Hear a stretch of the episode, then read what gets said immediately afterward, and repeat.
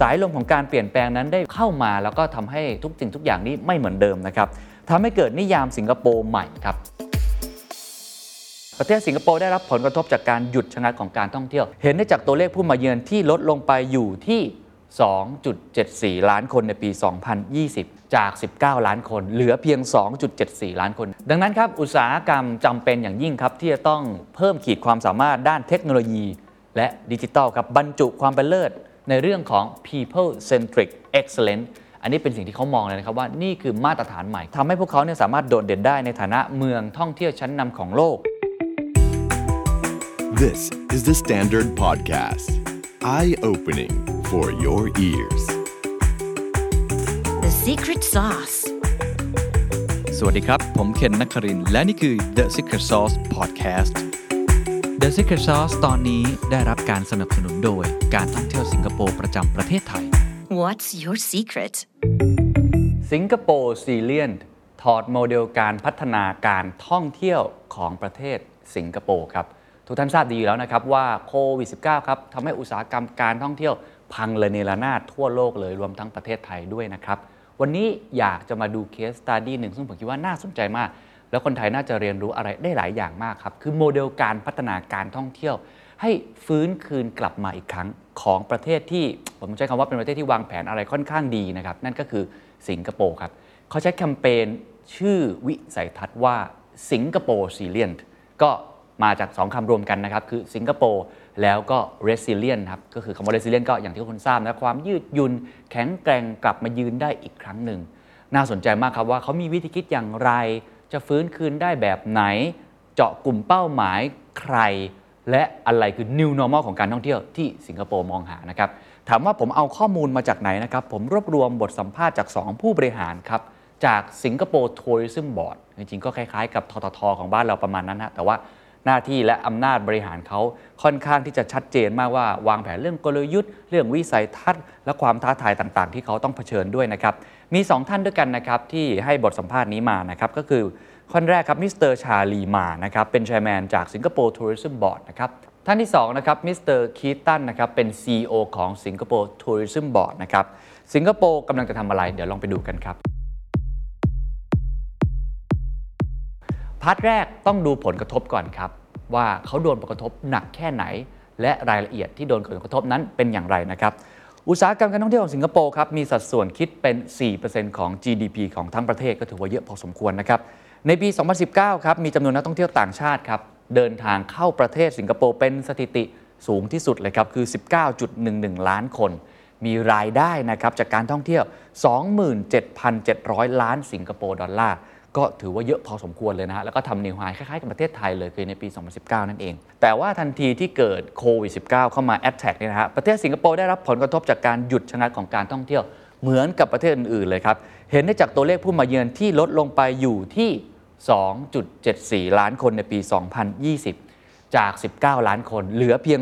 2.74 ล้านคนในปี 2020 ครับ ถ้าลงรายละเอียดเพิ่มเติมนะครับ ว่านอกจากตัวเลขของนักท่องเที่ยวแล้ว อื่นๆ เป็นยังไงบ้างครับเขาทำตัว tourism receipts by major components นะครับ ก็คือตัวเลขการจับจ่ายใช้สอยจากนักท่องเที่ยวต่างชาติเป็นกลุ่มๆ จะได้เห็นภาพชัดนะฮะช้อปปิ้งครับลดไป 88%ครับ โอ้โห ที่พักอาศัยครับลดไป 82%ครับ อาหารและเครื่องดื่มลดไป 82%และ sightseeing คือการท่องเที่ยวชมนกชมไม้ entertainment บันเทิงต่างๆนะครับ และ gaming ลดไป 84%ก็เรียกได้ว่าโดนผลกระทบไปจัง ๆ เลยครับ ตัดกลับมาที่สถานการณ์ปัจจุบันนิดหนึ่งครับว่าตอนนี้เป็นยังไงครับ ตั้งแต่วันที่ 21 กุมภาพันธ์ ปี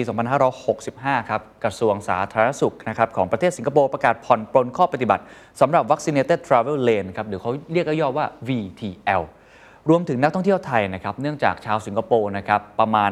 93%ของประชากรนะครับรับวัคซีนเรียบร้อยแล้วนะครับ โดยที่มีผู้เข้ารับการฉีดวัคซีนกระตุ้นก็คือเข็ม 3 เป็นต้นไปเนี่ยนะครับสูงถึง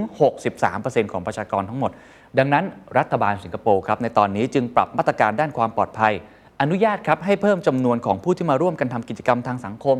รวมถึงอนุญาตครับให้ผู้ที่ได้รับวัคซีนครบถ้วนแล้ว มีสิทธิ์นั่งรับประทานอาหารภายในร้านได้มากขึ้น ทั้งนี้เพื่อป้องกันกลุ่มเสี่ยงในประเทศ นักท่องเที่ยวยังคงต้องปฏิบัติตามมาตรการป้องกันโควิดอย่างเคร่งครัดนะครับหลายคนอาจจะเห็นข่าวแล้วนะครับว่าในที่เปิดนะครับเป็นที่พับลิกที่สาธารณะ หรือว่าเป็นอ outdoor เนี่ยไม่ต้องใส่หน้ากากแล้วด้วยซ้ำนะครับมาตรการการผ่อนปลนของนักท่องเที่ยวนะครับก็ก็ผ่อนปลนมากขึ้น 1. ครับจากปกติเนี่ยสืบประวัติพวกเราประมาณ 14 วันว่าไปที่ไหนทำอะไรยังไงเหลือแค่ 7 วันครับ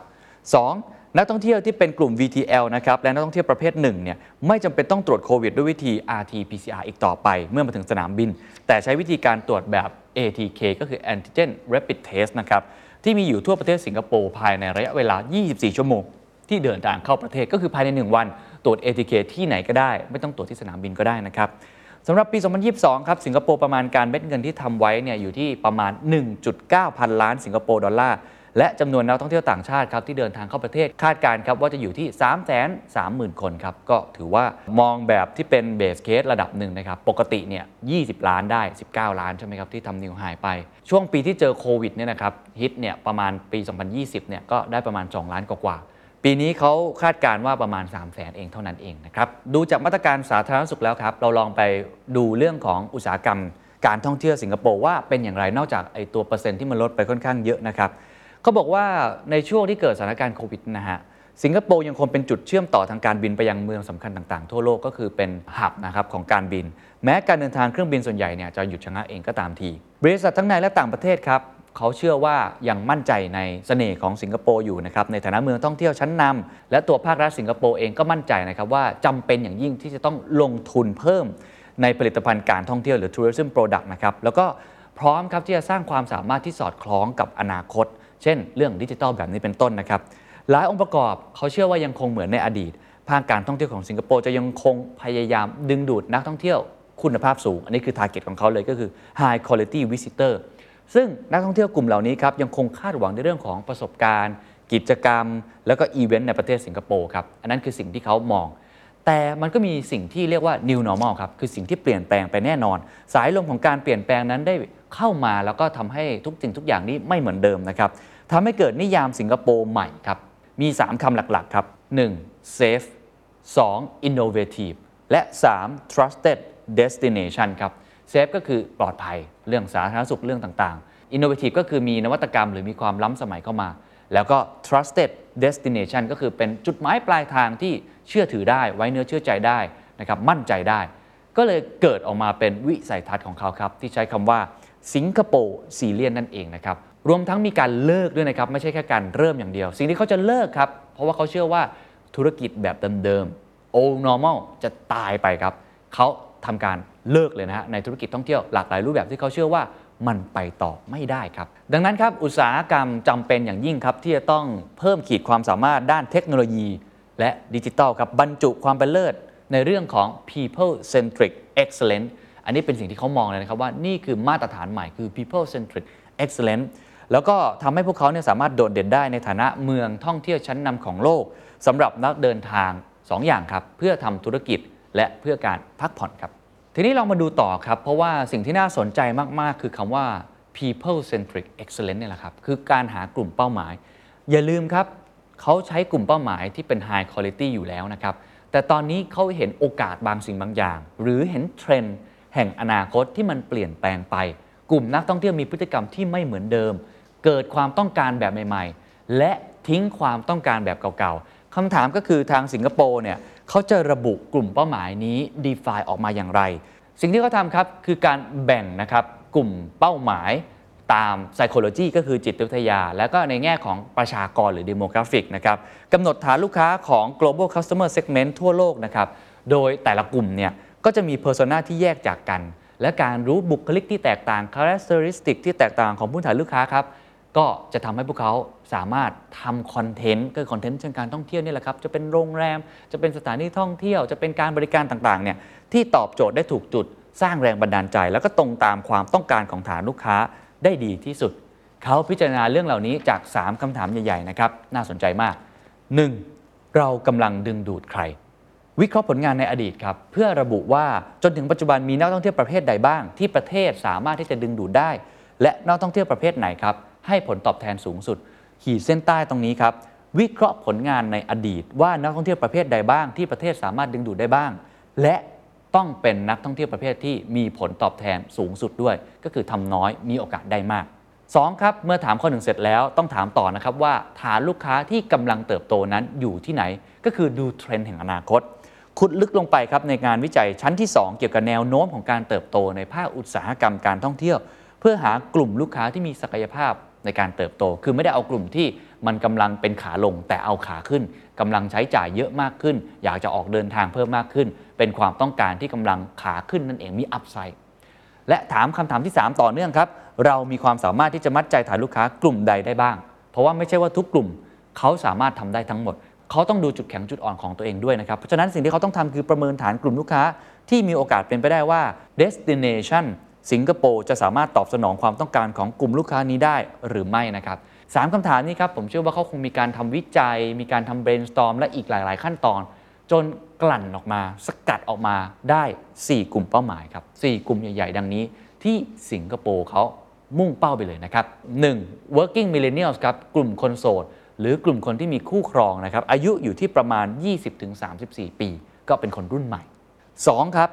employ families กลุ่มครอบครัววัยทำงานครับ ที่มีลูกอายุไม่เกิน 12 ปี ก็คือลูกอายุยังน้อยอยู่มาเป็นครอบครัว หิ้วกระเตงกระเตงมา โดยที่อาจจะมีคุณพ่อทำงานไปด้วย 3 ครับ active silver ครับดูคำที่เขาใช้นะ คือเป็น silver silver generation ก็คือผมสีดอกเหลาครับ ผมสีเงิน ไม่เขาไม่ใช้คำว่าสีขาวนะครับ และใช้คำว่า active คือเป็นกลุ่มคนที่ยัง active อยู่ยังชอบท่องเที่ยวอยู่ เป็นกลุ่มผู้สูงวัยนะครับที่เกษียณมีอายุ 60 ปีหรือมากกว่า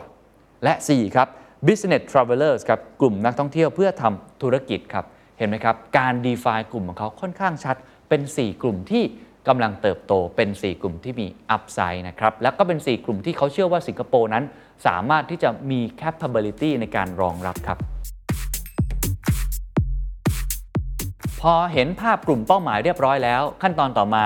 แน่นอนครับ ถ้าคุณเป็นนักวางกลยุทธ์คุณก็ต้องมีกลยุทธ์นะครับว่าเฮ้ยจะดึงดูดพวกเขาอย่างไร เราสามารถนิยามออกมาได้แล้ว แต่วิธีการล่ะจะต้องทำแบบไหน เขาบอกว่ามีทั้งหมด 4 ประการด้วยกันครับ เป็น 4 กลยุทธ์ที่สอดคล้องกับเรื่องของโอกาส รวมทั้งดูเรื่องความท้าทายด้วยนะครับ เดี๋ยวลองไล่ไปทีละข้อครับ ข้อที่1ครับเขาจะส่งเสริม position ของสิงคโปร์ในฐานะเมืองที่ได้รับการไว้วางใจ มีคุณภาพสูง มีนวัตกรรม และปลอดภัยที่สุดสำหรับนักเดินทางเพื่อธุรกิจและองค์กร เป็นกลยุทธ์ที่ค่อนข้างชัดนะครับ เขาบอกว่าในโลกที่เกือบทุกสิ่งสามารถเกิดขึ้นทางไกลได้นะครับ ไม่ว่าเราจะใช้ Zoom จะใช้ Microsoft Teams จะใช้ Google Meet อะไรต่างๆ แบบนี้ อย่างแรกที่จำเป็นต้องทำอย่างยิ่ง คือการปรับภาพลักษณ์ของสิงคโปร์ครับให้เป็นแหล่งท่องเที่ยวที่เชื่อถือได้ มีคุณภาพ มีนวัตกรรม และปลอดภัยที่สุดสำหรับใครครับสำหรับนักเดินทางเพื่อธุรกิจและองค์กรก็คือ business travelers โดยการสิ่งที่เขาจะส่งเสริมให้มันเป็นแรงดึงดูดสำคัญก็คืออุตสาหกรรม MICE ครับ MICE นั่นเอง ก็คืออุตสาหกรรมสร้างสรรค์เกี่ยวกับงานอีเวนต์งาน incentive ที่เป็นเชิงองค์กร เขาบอกว่านี่คือกุญแจสำคัญอย่างยิ่ง ที่จะดึงดูดกลุ่มนักท่องเที่ยวเชิงธุรกิจเข้ามา ปี 2021 ครับสิงคโปร์ได้พัฒนาแผนการปฏิบัติเพื่อเพิ่มความยืดหยุ่นครับของอุตสาหกรรมงานอีเวนต์ก็คือ Event Industry Resilience Roadmap นะครับซึ่งเขาระบุทิศทางในการพัฒนาขีดความสามารถของอุตสาหกรรม MICE อย่างชัดเจน นอกจากนี้ครับสิงคโปร์ยังได้จัดตั้งสำนักงานใหม่ 2 แห่งในกรุงบรัสเซลและซานฟรานซิสโกครับเพื่อดึงดูดประเทศใหญ่ขึ้น และดึงดูดเหล่าผู้มีอำนาจในการตัดสินใจ ให้มีกิจกรรมทางธุรกิจคุณภาพสูงเกิดขึ้นในสิงคโปร์อ่านตรงนี้เราเห็นอะไรครับ2 point นะครับ1คือเขาทำเรื่องอุตสาหกรรม MICE อย่างจริงจัง มีแผน roadmap มาตั้งแต่ปี 2021 แล้วก็ต่อเนื่องมา อย่างที่ 2 ครับ ก็ต้องตั้งจุดที่เป็นตัวที่ไปหาลูกค้าก็คือเซลล์นั่นเอง สำนักงานที่อยู่ที่บรัสเซลและซานฟรานซิสโกบรัสเซลก็อยู่ในยุโรปนะครับซานฟรานซิสโกก็คืออยู่ในอเมริกาเหนือนั่นเอง เพราะฉะนั้นอันนี้แหละครับเขาก็จะเป็นวิธีการในการเจาะกลุ่มไมซ์ให้ได้นะครับข้อที่ 2 ครับ transform เมืองสิงคโปร์ไปเป็น urban wellness heaven ครับ สวรรค์ของเรื่องสุขภาพสำหรับคนเมือง โอ้แค่ฟังนี้ก็รู้สึกว่ามันเป็น positioning ที่ชัดมาก ๆ แล้วก็ตอบโจทย์อนาคตมากๆนะครับเขาบอกว่าโรคระบาดทำให้เรื่องสุขภาพกลายเป็นสิ่งสำคัญสูงสุดสำหรับทุกคน แม้ในปัจจุบันครับนักท่องเที่ยวต่างประเทศ ยังไม่เห็นภาพสิงคโปร์และการบริการด้านสุขภาพแบบชัดเจนมากนัก เอาพูดกันตรงๆฮะเรื่องของสุขภาพ medical tourism อะไรต่างๆเนี่ยก็จะมีหลายพื้นที่ที่เขาทำได้ดีพอสมควรมากกว่าด้วยซ้ำแต่ว่าเขามีแบรนด์ที่เป็นมรดกท้องถิ่นก็คือเป็นแบรนด์แบบว่า Chinese medical อะไรอย่างเงี้ยนะฮะ ก็คือเป็นยาจีนะฮะพูดง่ายๆ แบรนด์ชื่อตัวอย่างอย่างเช่น ยี่หวาหรือว่าอู่เย่นซั่งนะครับอ่านผิดขออภัย รวมไปถึงเขายังเชื่อว่าเขามีโรงแรมแล้วก็ธุรกิจใหม่ๆ อย่างเช่น Trapeze Rec. Club นะครับอันนี้ก็ต้องบอกว่ากำลังเปิดให้บริการด้านสุขภาพแบบครบวงจร กับชาวเมืองที่งานยุ่ง และไม่ค่อยมีเวลานะครับนอกจากนี้ครับสิงคโปร์ไม่ได้พูดถึงแค่สปาเท่านั้น ยังรวมไปถึงบริการฟิตเนสและการบำบัดนะครับเพื่อยกระดับความสุขโดยรวมของผู้ใช้บริการ พวกเขาเห็นโอกาสมหาศาลของการสร้างแบรนด์ Urban Wellness ที่เป็นเอกลักษณ์ครับส่วนตัวนะอันนี้ความเห็นส่วนตัวผมชอบคำว่า wellness อยู่แล้วมันเป็นเทรนด์ใหญ่ แต่ว่าเขาเติมคำว่า urban เข้าไปครับทุกท่าน คือเขาไม่ได้เจาะแค่ว่า wellness อย่างเดียว เพราะว่า wellness อย่างเดียวอย่างที่ผมบอก มีหลายประเทศที่ทำได้ดีค่อนข้างมากอยู่แล้วอะยกตัวอย่างประเทศไทยอย่างเงี้ยครับมีสมุนไพรมีอะไรต่างๆ แต่พอเขาชี้ชัดว่ามันคือ urban ด้วย มันเลยตอบเลยว่าสิ่งนี้ ประเทศสิงคโปร์น่าจะตอบโจทย์และน่าจะทำได้ ก็ชัดเจนนะครับนี่คือกลยุทธ์ที่สองครับ กลยุทธ์ที่3ครับสร้างภาพลักษณ์แหล่งท่องเที่ยวชั้นนำด้านความยั่งยืนของโลกครับอันนี้ผมเคยจัดไปตอนหนึ่งแล้วเรื่องของ Singapore Green Plan นะครับ2030 นะครับความยั่งยืนเป็นสิ่งที่ขาดไม่ได้แล้วครับสำหรับการท่องเที่ยวในอนาคตครับเขาก็เลยกำลังพัฒนากลยุทธ์รวมทั้งแผนพัฒนาการท่องเที่ยวให้สอดคล้องกับแผนใหญ่ของเขาอยู่แล้ว คือต้องบอกว่าสิงคโปร์มีแผนใหญ่มากๆ ที่ชื่อว่า Singapore Green Plan อยู่แล้วภายในปี 2030 นี้ การท่องเที่ยวก็เป็น part หนึ่งนะครับที่สามารถได้รับประโยชน์ตรงนี้ หลังจากนี้ครับธุรกิจเรือสำราญโรงแรม ธุรกิจจัดงานอีเวนต์ก็สามารถที่จะส่งเสริมความยั่งยืนในแบบของตัวเองนะครับเขาตั้งใจจะยกระดับความตั้งใจนี้ครับให้เป็นความร่วมมือระดับชาติ ให้เกิดผลลัพธ์ที่แท้จริงนะครับจับต้องได้ เป้าหมายสูงสุดนะครับคือการเป็นที่รู้จักไม่ใช่แค่เมืองยั่งยืน สูงสุดในโลก แต่ยังเป็นสถานที่ยอดเยี่ยมนะครับ ให้บริษัทต่างๆทำการทดลองวิธีการตอบโจทย์แก้ปัญหาใหม่ๆ อันนี้น่าสนใจเช่นอะไรบ้างครับ เช่นโรงแรมที่มีการปล่อยคาร์บอนสู่ที่เป็นศูนย์หรืออีเวนต์เพื่อความบันเทิงแบบใหม่ๆ ก็โดยสรุปก็คือมีแผนที่ชัดเจนของทางประเทศอยู่แล้ว ที่พูดเรื่องความยั่งยืนในปี 2030 เขาจะมีหลายมิติเลยนะครับแล้วก็การท่องเที่ยวก็มีแผนที่ชัดเจนอยู่แล้ว แต่นอกเหนือจากนั้นว่าเรามาเที่ยวแล้วเราจะได้เรื่องของการที่ carbon footprint เราปล่อยคาร์บอนน้อยลงแล้ว ยังอยากจะทำตัวเองเป็นศูนย์กลาง เรื่องของ solution ใหม่ๆ ในการตอบโจทย์การท่องเที่ยวเชิงความยั่งยืน ซึ่งประเทศอื่นอาจจะมาดูงานได้อะไรแบบนั้นด้วย อย่างนวัตกรรมที่เขาพูดถึงครับ เช่น โรงแรมที่มีการปล่อยคาร์บอนสุทธิเป็นศูนย์แบบนี้เป็นต้นครับ และข้อสุดท้ายครับข้อทีสี่4ครับกลยุทธ์พัฒนาเมืองให้พร้อมสำหรับบริการที่ใช้เทคโนโลยีในการแก้ปัญหา และบริษัทท่องเที่ยวต้องเป็นบริษัทที่เชี่ยวชาญด้านเทคโนโลยีครับก็คือเป็น Tourism Tech นั่นเอง สิงคโปร์ครับกำลังพัฒนาขีดความสามารถในด้านเทคโนโลยี เพื่อมอบประสบการณ์ที่เหนือความคาดหวัง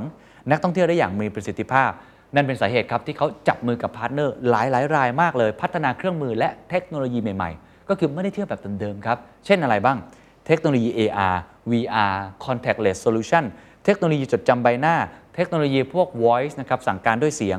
นอกจากนี้ครับยังมีการเชื่อมโยงข้อมูล 5G ครับ AI ครับ gamification พื่อยกระดับการเดินทางและเสพประสบการณ์ใหม่ๆสำหรับนักเดินทางที่ชอบเรื่องของเทคโนโลยีนะครับเขาบอกว่าจากการพัฒนาเทคโนโลยีข้างต้นนะครับในปี 2016 ถึง 2020 ครับสิงคโปร์สามารถลดปริมาณงานนะครับที่แรงงานทั่วไปทำได้ภายใน 1 ชั่วโมง ลงไปได้ถึง 7,000 ชั่วโมง ก็คือเอาหุ่นยนต์เข้ามาเพิ่ม productivity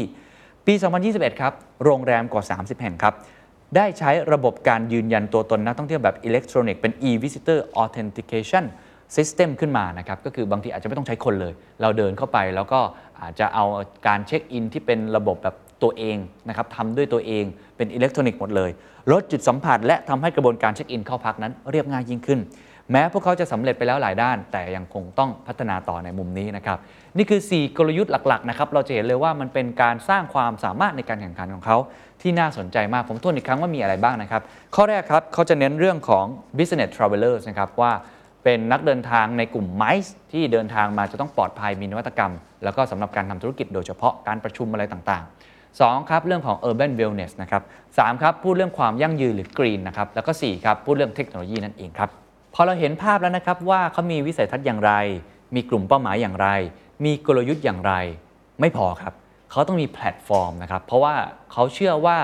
เขาทำคนเดียวไม่ได้ครับ เรื่องแบบนี้จะต้องมีแพลตฟอร์มตัวกลาง ในการส่งเสริมให้เกิดการทำงานแบบ collaboration partnership ทำงานร่วมกัน มันเหมือนกับรัฐบาลนะครับ ตั้งเป้ามาเรียบร้อยแล้ว แต่สุดท้ายใครครับเป็นคนสร้าง Product ก็คือเอกชนอยู่ดีถูกไหมฮะ ก็ต้องเป็นเรื่องของโรงแรม เป็นเรื่องของสถานที่บริการการท่องเที่ยว เป็น destination เป็น recreation นันทนาการอะไรต่างๆ เพราะฉะนั้นมันต้องจับมือกันครับเขาเลยพัฒนาสิ่งที่เรียกว่า reimagining the traveler and tourism model ครับ เป็นหนึ่งในโครงการที่น่าจับตามองที่สุดของปีนี้ เขาเรียกว่าสิงคโปร์ reimagine แพลตฟอร์มที่สร้างมาเพื่อดึงดูดประสานงานและร่วมสร้างสรรค์อนาคตของการเดินทางทั่วโลก เพื่อสร้างประสบการณ์ร่วมกันนะครับระหว่างชุมชนครับของสิงคโปร์ทั้งพาร์ทเนอร์ในประเทศและต่างประเทศครับที่จะได้รีเซ็ตและวางรากฐานรูปแบบของอนาคตการท่องเที่ยวสำหรับคนรุ่นถัดไปร่วมกันนะครับเรื่องราวประสบการณ์ใหม่ๆเหล่านี้จะรวมกันเป็นแพลตฟอร์มที่ผลักดันการทำการตลาดครับ ให้สิงคโปร์เป็นที่รู้จักในฐานะหมุดหมายเรื่องของ MICE นะครับนอกจากนี้ครับยังสนับสนุนให้พาร์ทเนอร์มีแรงนะมีแรงมี resource มีต้นทุน ในการปรับโฉมสิงคโปร์ผ่านโครงการที่เรื่องใหม่ๆนะครับเช่นเขาจะมีโครงการ Marketing Partnership Program ครับถามว่าทำอะไรครับ ให้เงินนะฮะ funding ให้เลย มอบเงินสนับสนุน 20 ล้านสิงคโปร์ดอลลาร์ ให้กับสถานที่ท่องเที่ยว โรงแรม ธุรกิจนำเที่ยวภายในประเทศ และอุตสาหกรรม MICE คือถ้าไม่มีเงินเนี่ย เราก็รีโนเวทไม่ได้ถูกไหมโรงแรมก็ไม่รู้จะทำยังไง อยากให้ทำดิจิตอลหรอ แต่ว่าไม่มีเงิน อันนี้เขามีเงินให้ด้วยเพื่อสนับสนุนให้มันเป็นไปตามวิสัยทัศน์ และกลยุทธ์ของเขานะครับ หรือยังมีการให้เงินอีกโครงการหนึ่งครับ ใช้ชื่อว่า SG Stories Content Fund ครับจำนวน 2 ล้านสิงคโปร์ดอลลาร์ นี่คือเรียกได้ว่ารวมตัวครีเอเตอร์ครับยูทูบเบอร์ติ๊กต็อกเกอร์หรือคนที่ทำคอนเทนต์ครีเอเตอร์เก่งๆครับทั้งในและต่างประเทศให้มาช่วยเล่าให้ฟังหน่อย ให้ไปช่วยบอกเล่าเรื่องราวของสิงคโปร์ ออกไปสู่ชาวโลกนะครับว่าประเทศเราตอนนี้การท่องเที่ยวเราแข็งแกร่งนะ เราเลสซิเลียแล้วนะ เรามีความเป็นหนึ่งเดียวนะ พูดง่ายๆก็คือใช้อินฟลูนั่นเองในการช่วยมาร์เก็ตติ้งออกไปเจนเลยครับว่าสิ่งที่เขาทำมี 2 ประเด็นที่น่าสนใจ 1 คือส่งเสริมให้พาร์ทเนอร์ทำตามกลยุทธ์ของเขาวิสัยทัศน์ของเขามีอินเซนティブให้ อย่างที่ผมบอกครับ ถ้าไม่มีเราก็ไม่มีแรงที่จะทำสองครับทำไม่พอครับต้องพูดด้วยครับ ก็คือเล่าให้คนอื่นฟัง และก็เขารู้ตัวเองครับว่าการพูดออกมาจากภาครัฐบางทีมันอาจจะไม่น่าดึงดูด หรือว่าไม่เข้าถึงคนเป็นจำนวนมาก ก็เลยใช้ครีเอเตอร์ยูทูบเบอร์ติ๊กต็อกเกอร์หรืออาจจะเป็นคนเก่งๆ ในการเล่าเรื่องต่างๆ media ต่างๆ เข้ามาช่วย เป็นการให้ทุนในมุมนี้ด้วยนะครับ นั่นคือโมเดลในการทำงานร่วมกันนะครับ แต่เขายังมีการ strategic partner อีกมุมหนึ่ง partnership ที่เขาตั้งใจทำด้วยตัวเองเลยนะด้วยภาครัฐเองเลยนะครับ ต้องร่วมมือกับพาร์ทเนอร์หลากหลายรูปแบบ แน่นอนทำคนเดียวไม่ได้แล้ว เพราะว่ามันมีความท้าทายเยอะนะครับ มีวิกฤตต่างๆ นานา เขายกตัวอย่างมาสัก3พาร์ทเนอร์ที่ทำงานร่วมกันเลยนะครับหนึ่งครับ จับมือกับสายการบินประจำชาติก็คือสิงคโปร์แอร์ไลน์นั่นเอง เป็นเวลา 5 ปีเลยครับ เซ็นสัญญากันเรียบร้อยริเริ่มโครงการใหม่ๆ รวมถึงแคมเปญการตลาดภายในภูมิภาค ที่มีเป้าหมายเป็นนักท่องเที่ยวที่เดินทางเข้ามาจากต่างประเทศ เมื่อมีการเปิดประเทศอีกครั้งก็จับมือไปเลยกับสายการบิน เพราะนี่ก็คือเป็นเหมือนอีก touchpoint หนึ่งของคนเช่นเดียวกันถูกไหมฮะบางที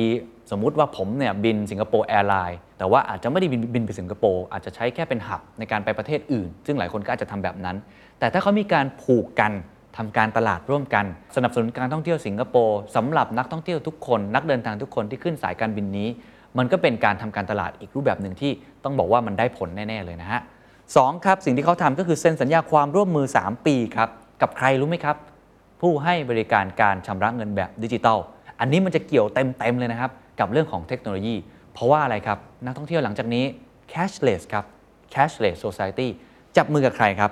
DBS ครับ Visa ครับ Mastercard ครับเพื่ออะไรครับ ทำให้ธุรกิจท้องถิ่นนั้นมีเทคโนโลยีดิจิทัลใช้และกระตุ้นอุปสงค์ภาคการท่องเที่ยว โอ้อันนี้ก็น่าสนใจนะครับ เพราะว่ามันมีดีมาเรื่องของ cashless society การชำระเงินแบบดิจิทัลมากมายจริง ๆ ถ้าใครทำไม่ได้เอา 3 เจ้านี้ไปช่วยจับมือได้ นี่ก็เป็นสิ่งที่ภาครัฐเขาพยายามที่จะจับมือเพิ่มเติมด้วยตัวเองเลยนะครับ3ครับเขาจับมือทำแคมเปญสิ่งที่เรียกว่าสิงคโปร์ rediscovers อะมีรีแล้วนะครับเขามีหลายรีมี resilient มี reimagine อันนี้ rediscover มันคืออะไรครับ สนับสนุนวิถีชีวิตแบบท้องถิ่นครับและธุรกิจการท่องเที่ยวในพื้นที่ครับก็คือคนตัวเล็กๆ นั่นเองทำอย่างไร มีคูปองจำนวน 100 ดอลลาร์ครับแจกให้ชาวสิงคโปร์ทุกคน ได้เลือกจับจ่ายเพื่อการท่องเที่ยวในท้องถิ่น เช่น คุณอาจจะเป็น staycation คุณอาจจะเป็นบริการนำเที่ยวทัวร์และสถานที่ท่องเที่ยวผ่านโครงการต่างๆ ก็คือ Singapore Rediscovers vouchers อะไรแบบนี้เป็นต้นนะครับ ก็เหมือนกับให้เงินเพื่อเป็นแรงจูงใจ ให้คนสิงคโปร์เองเนี่ย ช่วยอุดหนุนธุรกิจท้องถิ่น อันนี้ก็ต้องบอกว่าจริงๆ ก็คล้ายๆ กับเราเที่ยวด้วยกันของประเทศไทยเช่นเดียวกัน เพื่อสนับสนุนท้องถิ่นเป็นแบบนั้นเป็นต้นนะครับ และผลลัพธ์ของโครงการเหล่านี้ที่เป็นแค่ตัวอย่างประมาณ 3 ตัวอย่างนี้นะครับ คือเราได้เห็นการจับมือที่น่าสนใจมากๆ ของอุตสาหกรรมท่องเที่ยวของสิงคโปร์นั่นเองครับ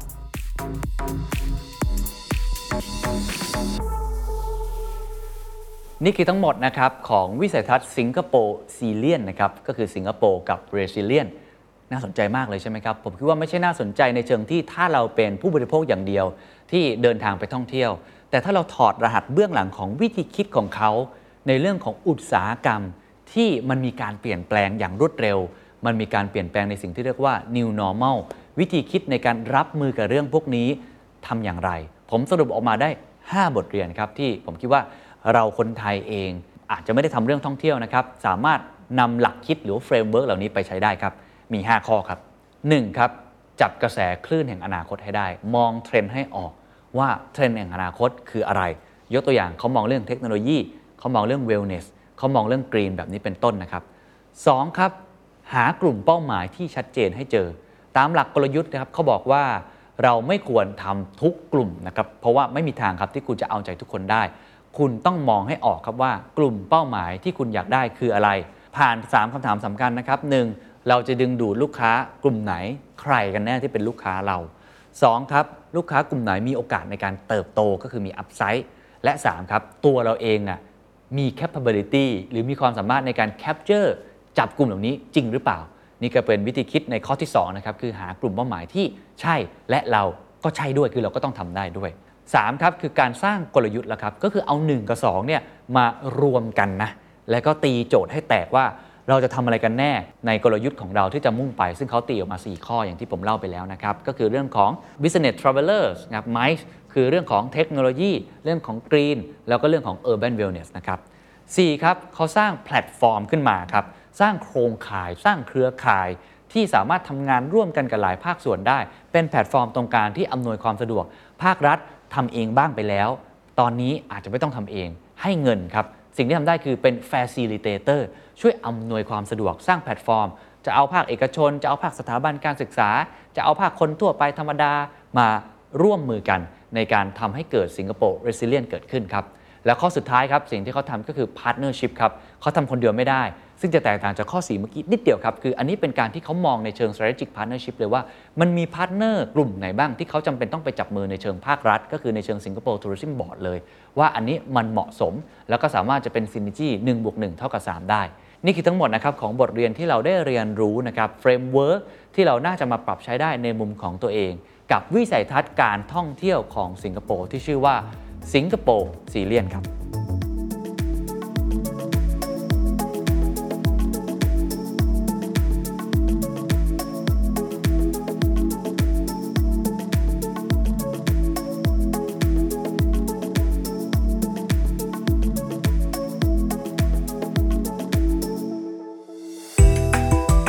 คุณชื่นชอบ The Secret Sauce episode นี้นะครับ ก็ฝากแชร์ให้กับเพื่อนๆ คุณต่อด้วยนะครับ และคุณยังสามารถติดตาม The Secret Sauce ได้ใน Spotify, SoundCloud, Apple Podcast, Podbean, YouTube และ Podcast Player ที่คุณใช้อยู่นะครับ และอย่าลืมติดตาม Facebook Fanpage The Secret Sauce เข้ามาติชมเข้ามาพูดคุยกับผมได้เลยนะครับ